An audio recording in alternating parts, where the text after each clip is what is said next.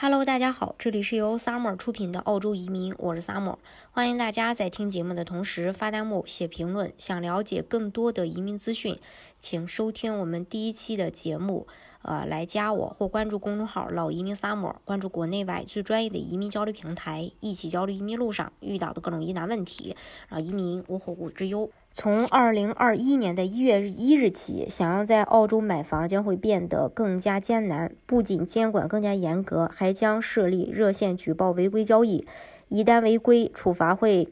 加倍严厉。呃，罚金呢最高可以达到三十三万澳元。相信在大多数华人当中，有一个自己的房子，其实才算有一个家。所以，不管是在哪里生活，买房绝对是华人一个很重要的考虑因素因素。但是对于没有永居和 City 身份的华人朋友来说，想要在澳洲买房，就要越过很多的障碍。除了贷款难题和印花税，在选择上也受到很多限制。比如，只能购买澳洲的新建房屋。如果要买二手房的话，必须是用来自住，就算买了之后要进行重新开发，也要保证增加房屋存量，并且无论是购房，还就是说无论是购置房产还是说闲置土地，都必须经过外国投资审查委员会的审核。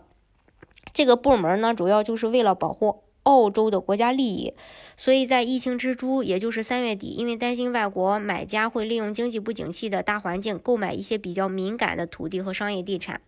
澳洲联邦政府出台临时规定，把需要经过 FRRB 呃审查的地产交易限额降到了零。也就是说，所有行业、所有投资、任何海外机构或个人购买、投资澳大利亚公司和生意，不论价值，都需要通过 FIRB 批准后才能进行。同时，呃，FIRB 审批时间的上限从三十天延长到了。六个月，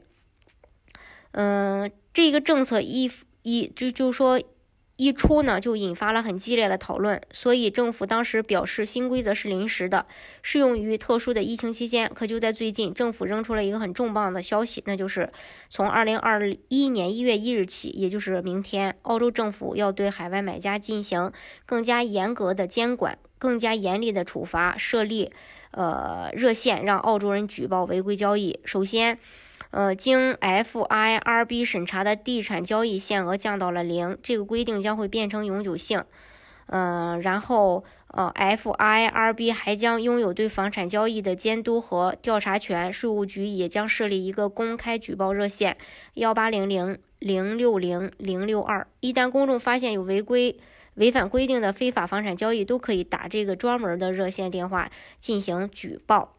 呃，对于超过五百万澳元的住宅，罚款甚至都高达三十三点三万加元，审查更加严厉，鼓励举报，罚款更高。这种三管齐下，可见政府是铁了心要禁止外国买家偷偷买房子。而对华人来说，这些规定可能会让今后在澳洲买房更加的困难。所以，疫情以来，澳洲各行各业都受到了不小的冲击，唯有房地产，尤其是豪宅市场依旧坚挺。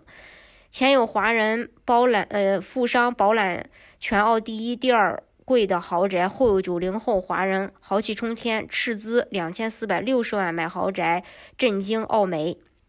甚至还有一位华人金矿富商，光是在今年买房产就已经花了两千万澳币。虽然不是所有人都能像这些土豪一样随心所欲的去买豪宅，但疫情也没有阻挡华人买房的热情。澳洲知名房地产网站曾表示，新冠疫情并没有对房产交易产生太大影响，而其中中国买家更是充当了主力军的角色。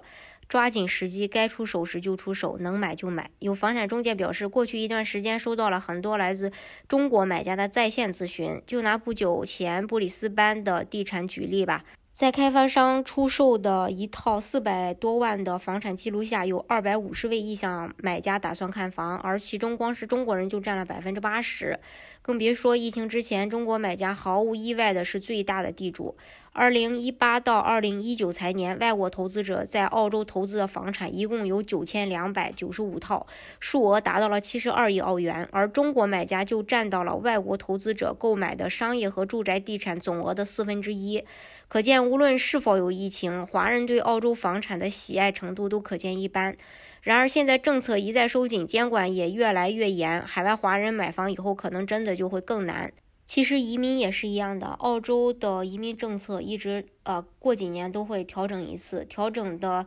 呃方向呢也是变得越来越严苛，所以大家有这个意向的话，要尽早去做好一个规划。好，今天的节目呢就给大家分享到这里。如果大家想具体的了解澳洲的移民政策的话，欢迎大家收听。我们第一期的节目，来加我或关注公众号“老移民 summer”，关注国内外最专业的移民交流平台，一起交流移民路上遇到的各种疑难问题，而移民无后顾之忧。